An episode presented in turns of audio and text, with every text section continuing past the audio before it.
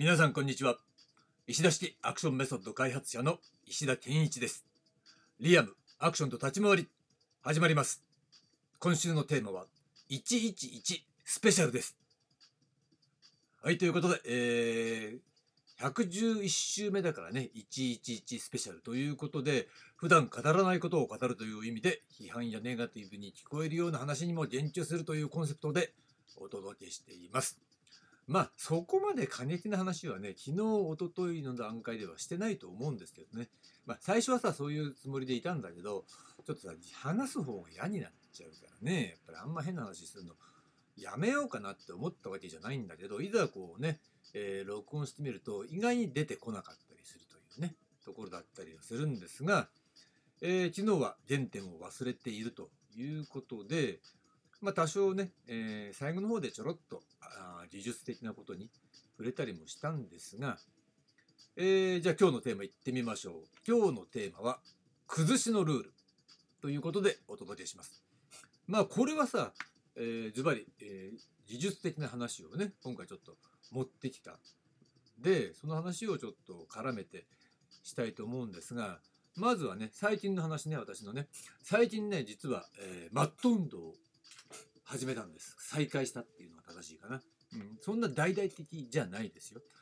どんな風にやってるかっていうと、これね、去年のさ、結構もう、春先とかさ、初夏とかさ、そんな感じだったと思うんだけど、あの、マットを買ったんですよ。マットっていうのはね、大体ね、畳1畳分ぐらいのマットで、えー、実は、その、なんだろうな、あの、工事現場でさ、あの重たい機材を置いたりとか養生したりするのに使うマットっていうのがあのその Do It Yourself のお店でね、え、売ってるのを発見して厚さがね2センチぐらいあるんですよ。これマットにさ転がるのにいいんじゃねえかななんて思ってたのね。でちょっとネットで調べてもなんかこういうちょっとジャストフィットでなおかつ値段も手頃なやつってなくてさこれあの近所近所ってことじゃないんだけどちょっと歩っていけるところのねお店にあったのを買ってきたんですよ。とねやっぱねそれは結構ねいい感じ普通のねあのヨガマットの延長であるようなものとか売ってますよね。あのかさばるだけみたいな感じのよりも丸められるしあの意外にクッション性があるまあいずれはねへたっちゃうんだろうなっていうのはあるけどまあ使い捨てってほどはではない。でそれ大体畳1畳分ぐらいあるわけですよ。そこでできることっていうのをねちょっと始めてね。ねやっぱね久々にやると当然ね体は重い。今のは当たり前ね。だけどそんなの目に入れてちゃダメなんだけどまあ大概さ練習をさしなくなってさ久々にさいや昔できたからと思って、えー、練習再開したりさまあどっかの練習に参加したり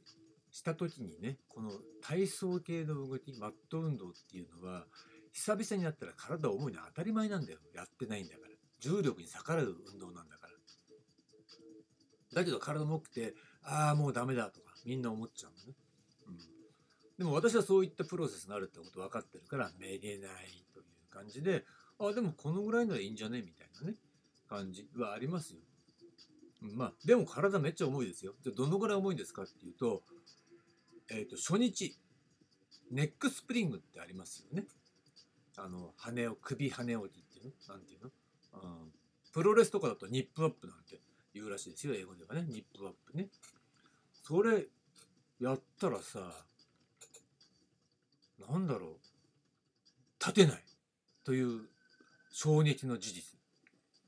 だからさ、それはさ、非常にさ、ガクリってくるんですよ。ね。プライドが傷つくみたいな感じ。で10回やって、最後の2回ぐらいだもんね。立てたのね。でもさ、そんなの当たり前でさ、体温まってないんだからさ、いきなりやるなよって話ですよ。で、2日目とか3日目ね、まあ2回目とか3回目ってことなんだけど、やってみて、だから昨日だよ、昨日なんかはさ、昨日かな、一昨日かな、やったんだけど、最初の10回、1回も立てなかった。いや、5回目ぐらいから立てるようになるの。だけど、気持ち重心が肯定してるから、コロンって後ろに転がっちゃう。で、そこ向きになって立とうとしないしてないからね。うん。それはそれでいいやと思って後ろに転がってもう一回繰り返すっていうのをやってたんだけど最初の10回は1回もピタッと外れなくてで分かってんだよやっぱね例えば手が押せてないとかね首のこの反り返しができてないとかさ。体幹のこの跳ね跳ねっ返りが弱いとかさ。全然できてないから。足の運動だけでやってるからね。それ立てるわけないんだわ。でも2セット目やったら見事に体温まってきてさ体が思い出すね動きをね。そうなったらさやっぱ楽しくなっちゃってね。うん。あの結構ドヤ顔でやってましたよ本当に。だから多分2セット目は5回ぐらい連続で立ててまあ立てたからいいやってそこで満足しちゃってねおしまいみたいな感じだったんですが、まあ、他の運動もやってますよもちろんね。で要するに何かっていうと私がやろうとしていることは部屋の中で畳1枚分のスペースでできるマット運動。ね。これですよ。でまあいくつか考えてやってる例えば後転倒立とかね。最初さ部屋の中狭いからさちょっとビビってやってたらさ頭からもう突き刺さってパイルドライバーですよ、うん、でそれはさちょっとビビってさ手ガッて伸ばすのさあの躊躇したのね一瞬ね、うん、そしたらタイミングがずれてパイルドライバーみたいなね。そんな間抜けなことも、えー、やってます、うん、やってるんだけどいやもう立てるけどねみたいな感じで、まあ、そういったことを組み合わせて、まあ、前からやってたメニューなんかも組み合わせてこれもうちょっとやるとできるんじゃないかな、うん、それやってたらさあのー、まあ、最終的にはねあのバック転まで持ってこうかなと。もう体がね本当にねえー、歪んじゃってて。だから私が実はもう生体の研究を始めたっていうのはバック転がさひん曲がってさそれ自分の力じゃもう全然治せないというショッキングな状況。あれはショックでかかったね、えー、それでもうこれはダメだと。一旦もう置いといて体の歪みを取るっていうそのためにはどうすればいいんだっていうところから生体のテクニックをね研究し始めたっていうことで今じゃもう本当にね、ゴッドハンドと呼ばれちゃってもおかしくないぐらいのね、技術で自分の体も、人の体も治したりしてるんですけどね。まあ、もちろんそれお仕事でやってませんよ。うん。それは家族とかにやってるだけね。あの、知り合いとかね。うん。まあ、そんな感じで。えー、まあ、それはいいんだ。だからマット運動。うん。だけど、やっぱり、あの、一般の人にも有効。つまり初心者っていう意味ね。だけどさ、我々みたいにさ、ね、ある若い頃に徹底的な訓練を受けてるからあのそれを思い出して維持するための練習メニューっていうのと全くやったことない初心者の人が、えー、それで基本的な能力を獲得していくメニューとかさやり方っていうのはまた違うと思いますけどね、うん、だからそういったものもあの提供していくことによってね今後はねだからさ、マット運動をなんか私の場合否定してるようなこといっぱい言ってるんだけど、実は、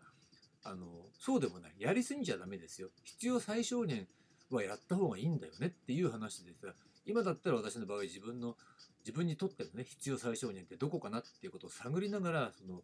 カリキュラムを作ってるわけだ。うん、例えば週に何回がいいとかね。例えばさ、超ハードなあのワークアウト今週2回やってるんだよね、2種類ね。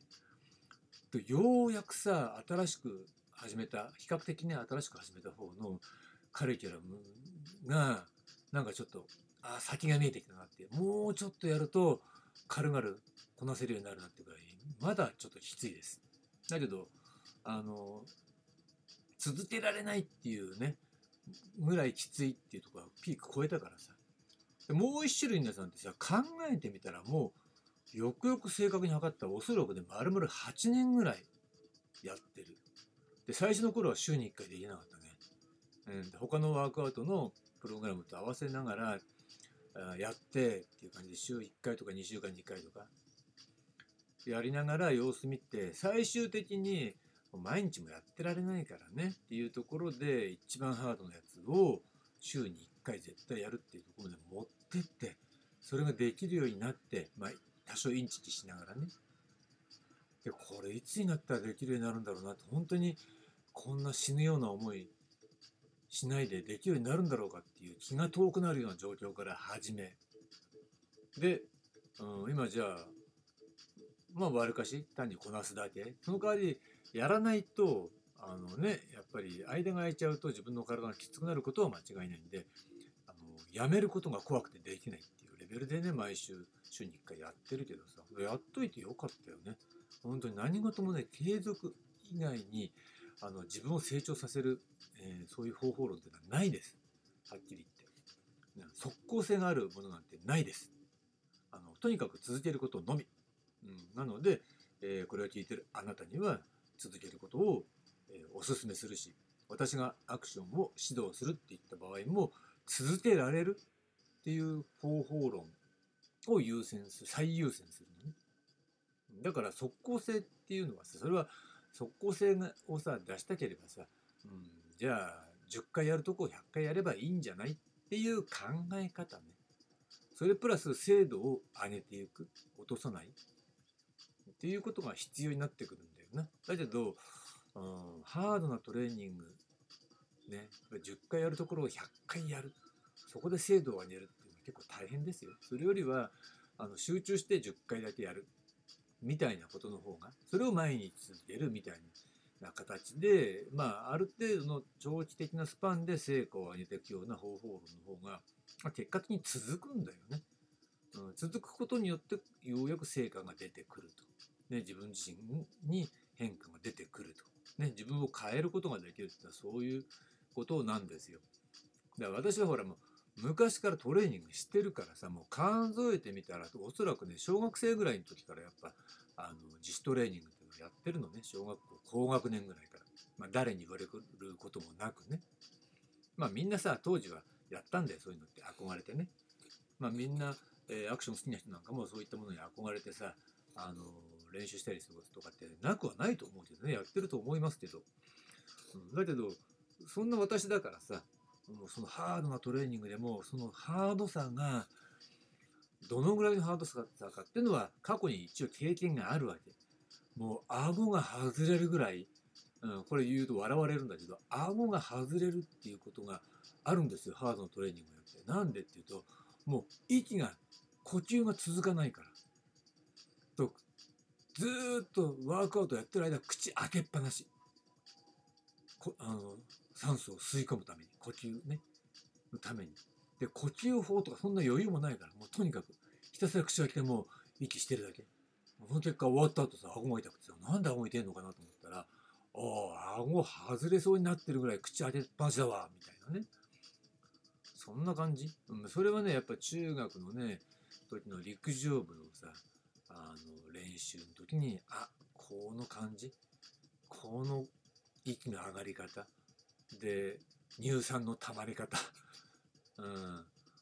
これ体が乳酸が溜まって体が重くて動かなくなるこの感じっていうのをこれ中学の陸上部でさ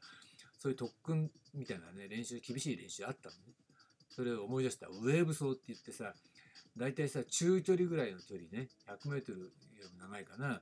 それをさまあトラックの半分ですよ。半分走るのね。で直線は全力でダッシュ。バーってね。してトラックだからカーブあるでしょ？カーブのところはそのスピードを維持したまんまあの気持ち流す。で最後のまたトラックに入ったらまた全力ダッシュみたいな感じで。大体4分のだから3周ぐらいするんだよね。でまあ何十秒とかさ休んでもうもう一回なんだけどもそれやってるともう一発でさ乳酸が溜まってさ、まあ、通称ケツ割れ現象っていうのを起こすね。あの要するにももとかにさお尻のあたりにも乳酸が溜まってパンパンになってさ痛くなってくんだけどそれがあたかもお尻が割れてるようなイメージ感触があるんでケツ割れって言っていやケツ割れてますけどみたいなね話はあるんだけどそのぐらいきつかった。ワークアウトね。まあそれをさあの一人で乗り越えられたっていうのはそれは一人に自分で経験があるからね。あと継続する意志。これ乗り越えなきゃダメだっていうねのがあったからさ。乗り越えられたけど、まあ、普通はやっぱりこれ無理だわな。って体壊しちゃうよね。だけどさまあいいや、うん、だからそういう無理しないでちょっとずつ上げていくとかっていう方法の方がいいわけ。うん、でよくよく思うのは、えー、これねたまに話をするんだけど感覚的な話ね。感覚で言うと我々は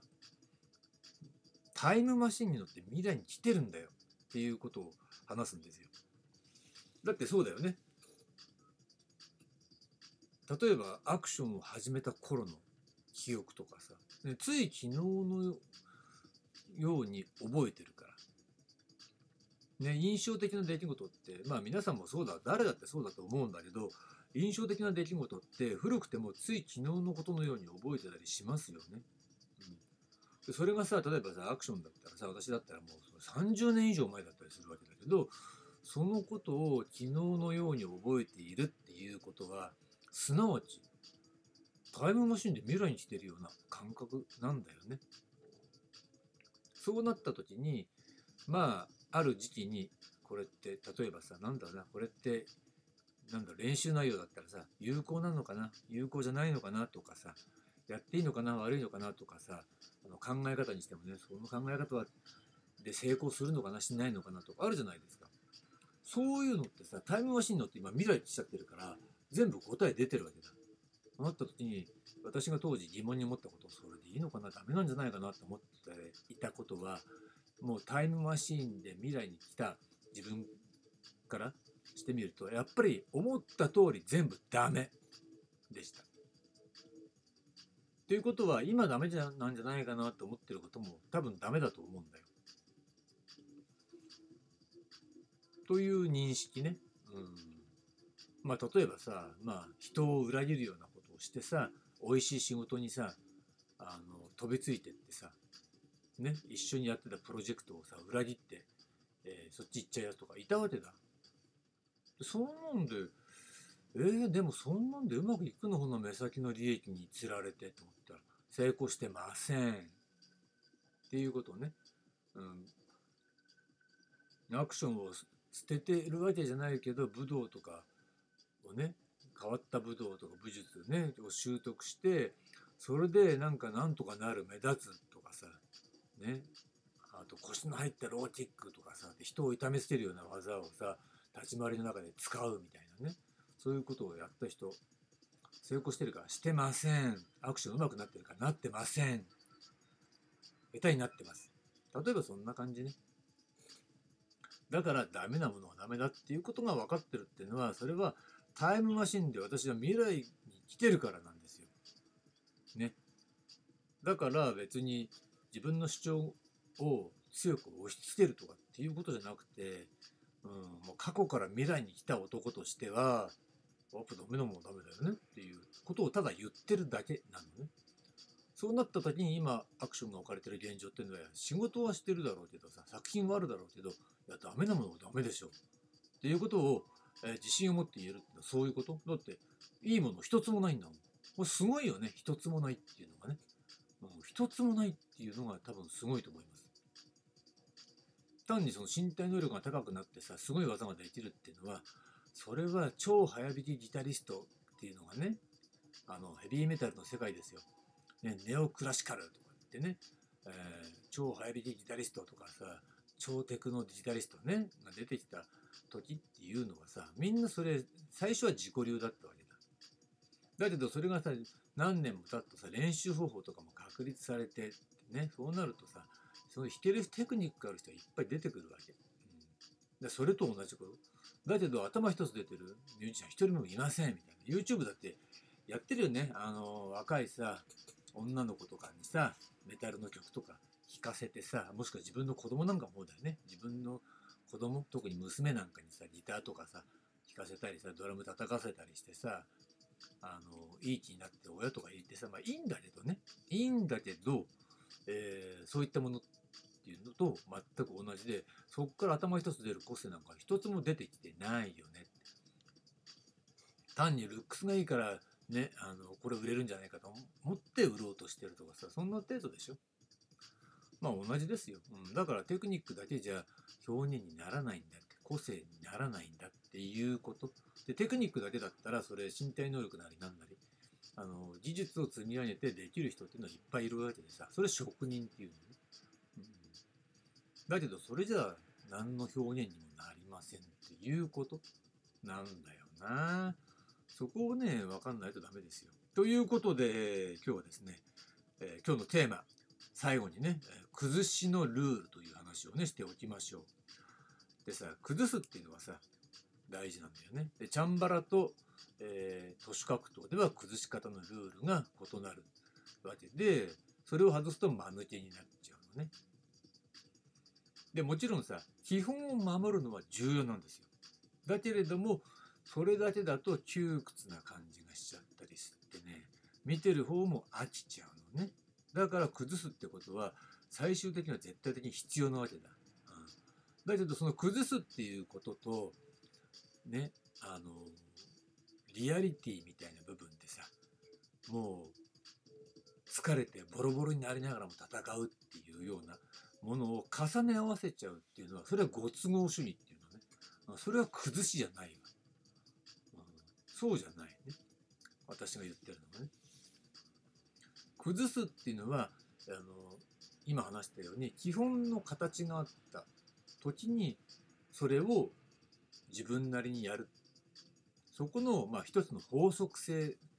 とか具体的なあの身体運動性だよね。でそれを、えー、まあ一例として前も話したかもしれないけどね田村正和さんの舞台ですよ。ね私が舞台に出たのは少女演劇デビューはさあれだからあの新橋演舞場のオセロだからでこれオーディション受けたんですよ。でさ本読みとかもあってさ事務所から一緒に23人2人か3人行って私だけ受かったのに、えー、蓋開けてみたらあれ落ちたやつと一緒の部屋みたいな。なんだなんだみたいな。そういう肩透かしはあったんですがまあその時のさマネージャーに気に入られてすぐ何ヶ月後232ヶ月後ぐらいに会った舞台に誘われて出させていただいたんだけど最初よく分かんないけどさそのね気に入られて誘われたらさ嫌とも言えないからさね出たんですがそこで出会った田村正和さんねあんなに立ち回りがうまいと思いませんでした。すいませんみたいな感じ。だったんですけどそこで見た。ね、オーラスの一騎打ちですよ。相手はね、もう亡くなりになりましたけどね、渡引勝彦さん。ね、最後、見合って両者で構えるわけだ。その時に立師が振り捨てするわけね。で、その構えを見て、舞台稽古の時には立師のつけた通りやってた。それが本番直前でゲネプロね、ゲネプロの時に見て驚いた、それが崩しなんですよね。崩してきたからね。見事。あだからあれ見た時にはこの人アクションってもの分かってるっていうふうにね。あの心の中で思っちゃいましたもんね。そう言うのも失礼なんだけどさ、うん、でもそう思っちゃってそれは非常にそうだよねって思ってね。それはどういう形かはそれはもうね企業秘密。私の引き出しなんて教えませんけどね。構えを崩すってことなんだよ。じゃあどうやって崩すのっていう話ね。じゃあそれは都市格闘でもあるんだけどチャンバラと都市格闘は崩し方が違うわけだ。チャンバラっていうのはヒントだけっていうかさ言っとくとチャンバラの崩すっていうのは斜めに崩すね。分かりやすく言えば正中線を崩すみたいなイメージね。なんだよ。それに対して都市格闘の場合は違うこれはねひねるんだ、うん、ひねるね、体をひねるっていうようなイメージね。うん、というところだよね。そこを駆使するっていう。まあ他にももちろんありますよ。チャンバラだったら他にもある。都市角度だってあるんだけど、あの、大筋、一番大事なとこはそこなんだ。あとはそこに付随するものっていうことになります。ということで長くなったので、えー、今日のテーマ、崩しのルールの話はここまでにしておきましょう。えー、で、明日のテーマは、えー、まあ一応決まってるけど、保留ということで、それではまた明日も聞いてください。